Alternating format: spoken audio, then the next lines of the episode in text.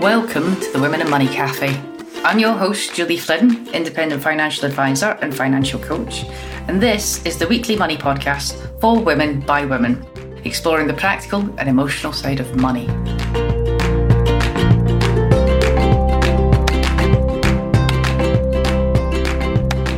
Welcome back to this episode of the Women and Money Cafe. Now today, what we're going to do is we're going to explain to you the whole Quality Street thing in a bit more detail. Now, regular listeners of the show will know that Michelle explains everything with Quality Street. And when we say that, what we mean is you've got all these different financial products out there that you can get. And we mention their names all the time. And what we thought it might be handy for you is if we had a really short episode where we're going to talk you through each wrapper, that, that is financial product you might have, and explain to you the tax implications of each one. So with me today to help me with that, I've got the Quality Street woman herself, Michelle. Hi, Julie. And the pink purple wrapper, Sarah. Hi, Julie. All right. Thank you, ladies, for joining me today. So as I said, what we're going to do is we're going to walk you through the four most common products you are most likely to have in your financial life. And we're going to talk about the two most common taxes that are likely to impact your choice of products. So the products we're going to cover is an I S A, a general investment account, a pension, and an investment bond. The two most common taxes we're going to talk about is income tax and capital gains tax. So that's what you can expect from us over the next fifteen to twenty minutes. So, Michelle, right? I know that you're really, really good at explaining all this stuff. Do you want to pick a product for us to start with? So I'll, I'll probably go with general investment account first, because that's the, the one where you start, really. Um, so general investment account is what it says. It It is just an amount of money that is invested. There are no tax advantages particularly to it. You will be taxed on your income and on any gains that you make within that. All right. Sarah, anything you would add to that? No, we we it's probably the least one that is least tax friendly, but it often forms an essential part of feeding into others that are more tax friendly. All right. So, Michelle, bouncing back there for a second. So you said that I, I am going to have to pay income tax on my general investment account. Can you tell me a bit more about how that works? So as the funds are invested, um, you will get interest paid or dividends received. So interest will be from anything that's more cash or sort of fixed interest bond based. That's what you'll hear. And capital gain, um, sorry, and dividends will be more from sort of shares, equities. So they are taxed slightly differently, but they're both subject to income tax on there. And you will receive usually a certificate every year, which gives you a summary of what you have received during that year so that you can present that to H M R C with your self-assessment so that you make sure you pay the right amount. All right. So inside my general investment account, I'm going to have stuff. And yeah. Some of that is going to be stocks and shares. Some of it's going to be corporate bonds and gilts and what have you. So what you're saying, sometimes these things generate an income. So the debt stuff producing interest and the stocks are producing dividends. These are technically income. I have to pay income tax on that. Yep. Have I got that? Yes. Yeah. Okay, so does everybody have to pay income tax on them? Do I have to do a self-assessment just because I've got a general investment account? Not necessarily. However, ideally, if you, you're getting money that is taxable, you need to declare that somehow. So it is likely that people in the position where they have these will be subject to self-assessment. And these certificates will help you fill in those boxes on that form. All right. Sarah, is there anything else I need to think about? Well, I think Michelle's covered the income tax. The capital gains tax would happen um, if you actually withdrew money from the investment. So it's going to look at how much you invested, how much it's worth now. If it's worth more, in really simple terms, you could be taxed on the difference. And we've had a nice reduction in the amount of capital gain we can receive without paying any tax. So there's a fair chance that, again, you would have to pay tax if you were taking money out or indeed cashing the whole lot in. Right, that was irony there, by the way, listeners. We didn't have a nice reduction. It was horrible and we hate it. Yes, sorry. That was my irony. Okay, so then just to check, the general investment account, I've got to pay tax on it. Boo. So it's income tax, or if I sell some of the stuff, I may have a capital gain. I'll have to pay capital gains tax on that. Is there anything to offset any of these taxes, any way, that, any way to mitigate any of them? With income tax, you will have some allowances that will apply, um, particularly for interest. So you, depending on what level of tax you pay, you will receive a, a savings allowance as such. Um, so basic rate taxpayer is one thousand pounds and high rate taxpayer is five hundred pounds. So as long as your interest you've received from the bonds, gilts, cash, that type of thing is below that, there is no extra tax payable. Um, in terms of the capital gain side, there is, as Sarah alluded to, there has been a reduction. It's currently six thousand pounds of capital gains that you're allowed before you pay tax, and that goes down to three thousand pounds next year. But the one thing to be really mindful with that is as soon as your gain goes over that amount, you must do a self-assessment tax return. That triggers the need to do one. All right. Okay. So I think that's a really good summary then of where we stand with these general investment accounts. So we have some allowances, but they're not terribly generous. Uh, chances are they, they're going to trigger self-assessment. If you're in doubt, grab one of us, or even an accountant can help with this as well. Okay, so that's us. We've covered off general investments accounts. Okay, so Sarah, which of the three marvellous remaining products that we have left do you think we should start with next? Oh, well, I could go right in with the favourite, which is pensions. But I'm going to say let's do I S As next because yeah, I'm like that. Yeah. Well, just because they kind of go, they go hand in hand with a general investment account, don't they? And I S As are actually really good because um, despite the fact that we can still only put twenty thousand pounds into an I S A in each financial year or tax year, um, they have at least been around for quite a long time now. So for people who are able to use that allowance each year, they can build up quite a bit. The key thing with an I S A is the money when it goes in is generally money that's already been taxed because it's money you've already earned and paid tax on. But once it's in that I S A, it grows free of income tax, free of capital gains tax. And when you take any money out as a lump sum, all of it, or as a regular income, it's tax-free. They sound good, don't they? They do sound good, don't they?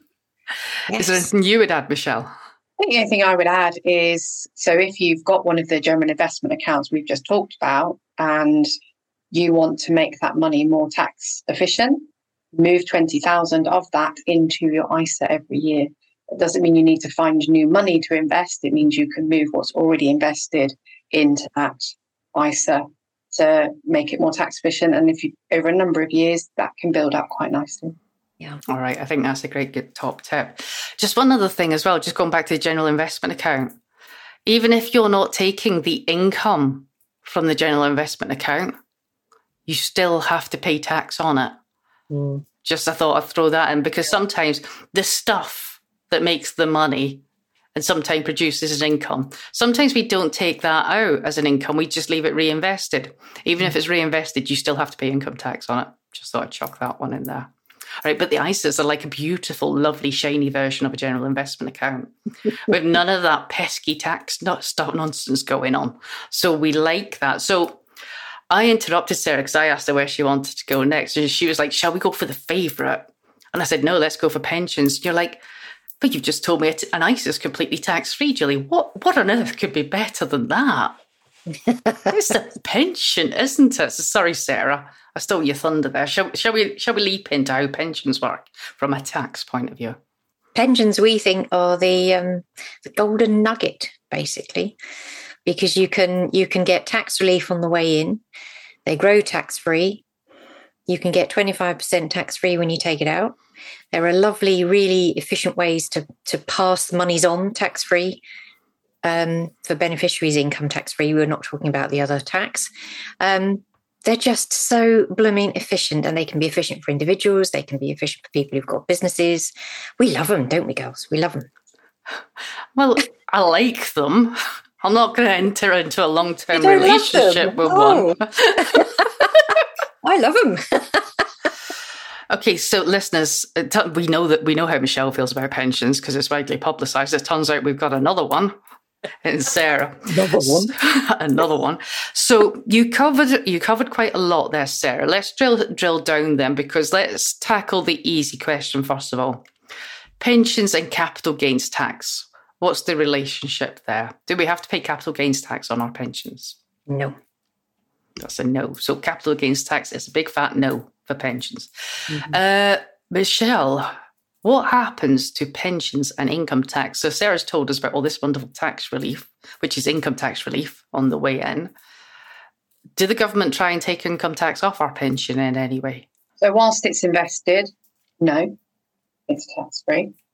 Um, so you get the benefit of that growth. However, I think Sarah briefly mentioned that when you take it out, but when you want to retire and you want to use some of that money, you get twenty-five percent of your fund value tax-free.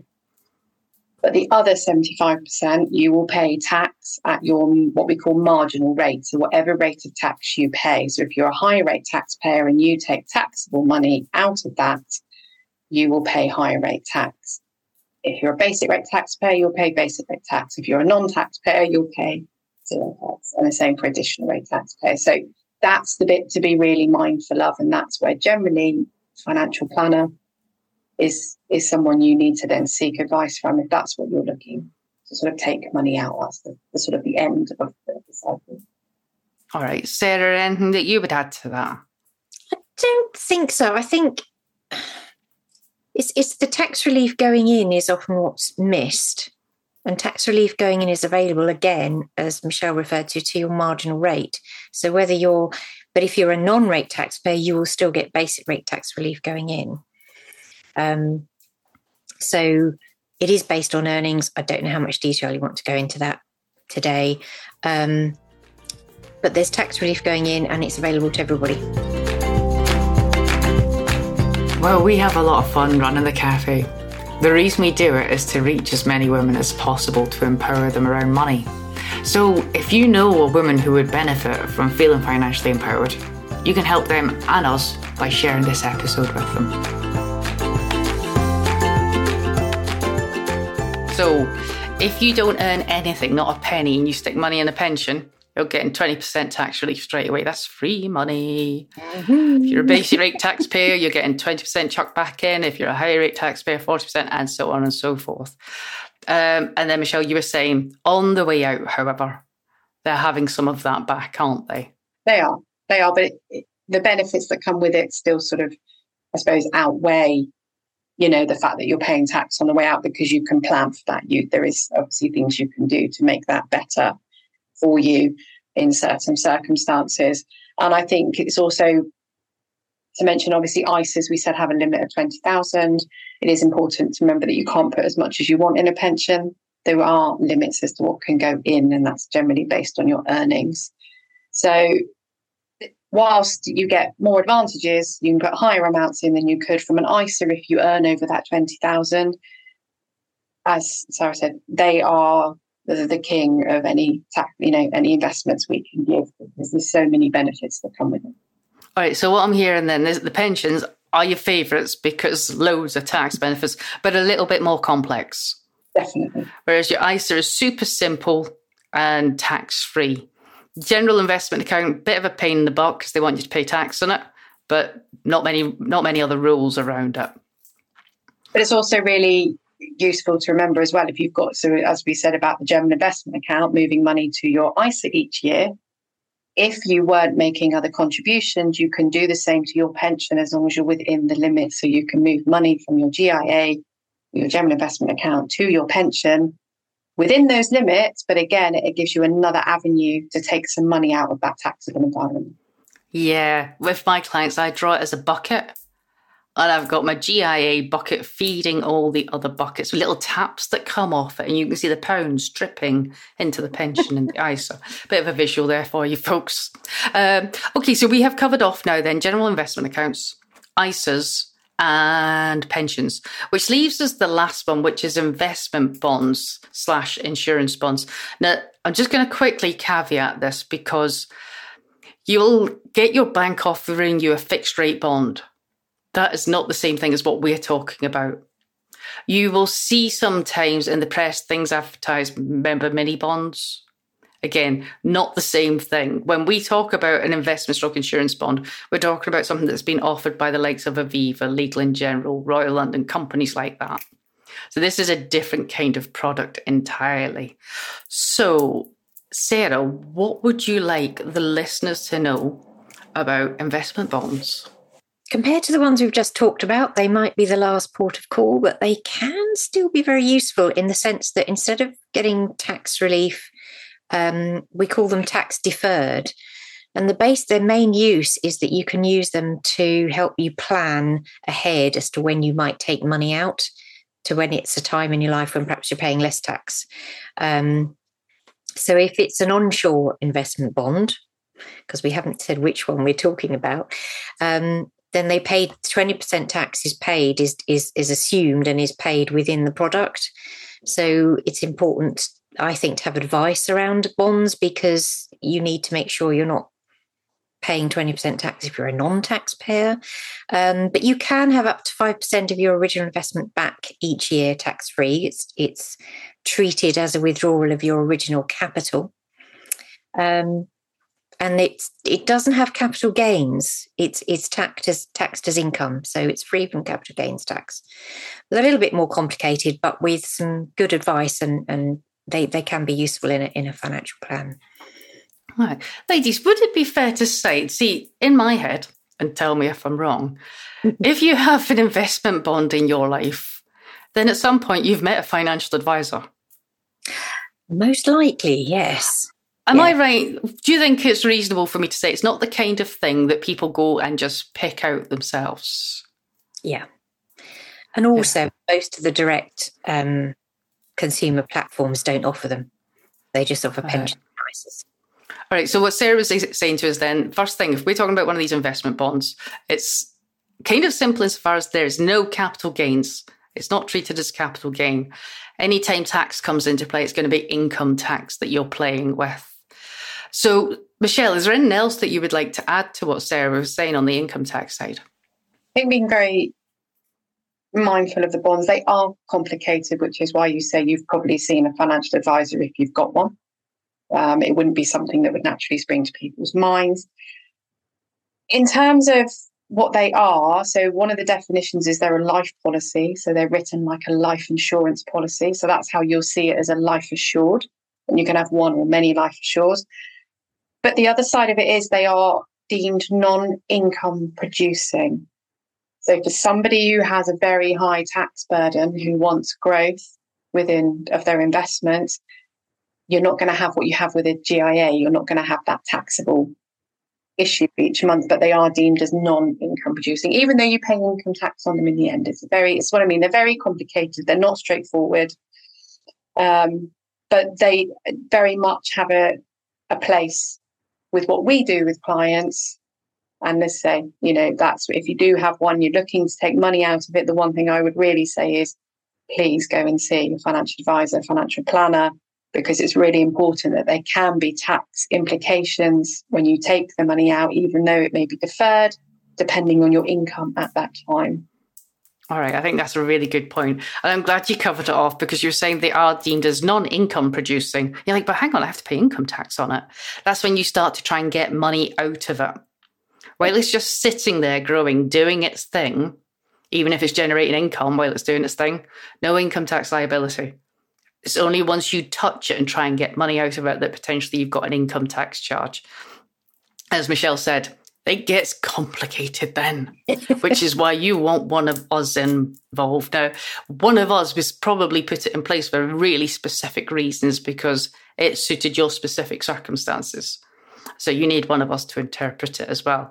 So I think that's fantastic. We've done a whistle-stop tour there of the four main products and mm. how income tax and capital gains tax interacts with them. Did we miss anything, ladies? Did I miss anything? Well, only if there's there are other types of I S As. Oh, oh yeah, good point. Let's do a quick rewind to the I S A bit. Okay, so what else would we throw into the I S A category, Sarah? Um, there are two key ones. There's the Junior I S A, which replaced the Child Trust Fund. Um, and there's also a Lifetime I S A. I quite like the Lifetime I S As for, um, for younger people now because it gives them a little bit more flexibility because it can be saving up for their first home or for retirement. And you get twenty-five percent back from the government. So um, that is a big juicy bonus from them, isn't it? Yeah, you can only save in four thousand dollars a year. Uh, what I'd say about the Lifetime I S A is there are lots of rules around how you use it. And you must read the rules properly before you start one, because otherwise it will come back to bite you. Uh, is there anything else that people need to know about a Junior I S A? I think one of the things that would spring to mind is, I think you all know my children, the age of my children, they're around eighteen, nineteen, and Child Trust Funds, which were sort of came out when they were babies, are all starting to now mature. So this is sort of a different world. They're not something you have anymore because the government gave you some money each year towards them. That stopped fairly soon after it started. Yeah. Um, but if they were invested and they were added to, if you have a child trust fund for your child, you cannot open a Junior I S A as well. You must transfer the child trust fund to a Junior I S A and then put money into the Junior I S A afterwards. You cannot hold both. And that's one thing I think a lot of people trip up on because they see them as very different things. Um, with them all now maturing, one thing I would say is if you're not sure about what you've got with a child trust fund, I would speak to somebody, I would speak to an advisor, because it can become a little bit tricky trying to work out what you have, what you can do with it. Um, but ultimately, the money does become the child's fully at eighteen. So that's really important to, to know. It's not your money. It's not anything you can control. It does become theirs. Yeah, I think that's a good point. And we're recording this on the twenty-sixth of July, everybody. And oddly enough, there was a headline this morning on the B B C news website, one point seven billion. I'm going to say that again, one point seven billion in child trust funds not claimed. So if you have children around about the same age as Michelle, you might want to go and sort through your paperwork, because the chances are that you might have one of these knocking around somewhere. Go and get your share of the one point seven billion. That's a crazy amount of money. Okay, so we've covered off then child trust funds, uh, Junior I S As, uh, the Lifetime I S A, really, really good for the right people, but read the rules before you go and start one. Uh, is there anything else? Junior I S A is only nine thousand pounds a year compared to twenty thousand pounds for an adult. All right, thank you, Michelle. Okay, so what we've done then is we started with the general investment account, which is your feeder bucket. You don't, you want to take as much of the money in that and squeeze it into the other buckets as you can, because it's horrible that when they tax you. So you can put it into the pension bucket, which is wonderfully tax efficient but complicated. You can put it into the I S A, which is really simple and tax-free. Uh, you probably aren't going to go out and buy an investment bond all on your own. You you want to speak to one of us, but if you've got one, hopefully you know a little bit more about it now. Now, we have just covered income tax and capital gains tax in this episode, because we have not touched on inheritance tax, because it would be a much longer episode than this one. If that is something you're interested in, then I know that Emily's going to be doing an episode very soon on how to pass on wealth, which will cover inheritance tax. If you would like us to talk about inheritance tax in more detail, then do drop us a message and let us know, and we will arrange an episode just for you. But for now, this has been your whistle stop tour of the different product wrappers and their taxation. We hope you found it helpful. If you've got any questions, feel free to reach out to myself, Michelle or Sarah at any point, and we will help. But until next time, please take care of yourselves. Thanks for listening to the Women and Money Cafe. If you've enjoyed it, please leave us a review. It really does help. And also, please note the podcast is for education and information only and doesn't constitute personal financial advice. Please reach out to one of us or any of the other fantastic financial advisors in the U K for that kind of help.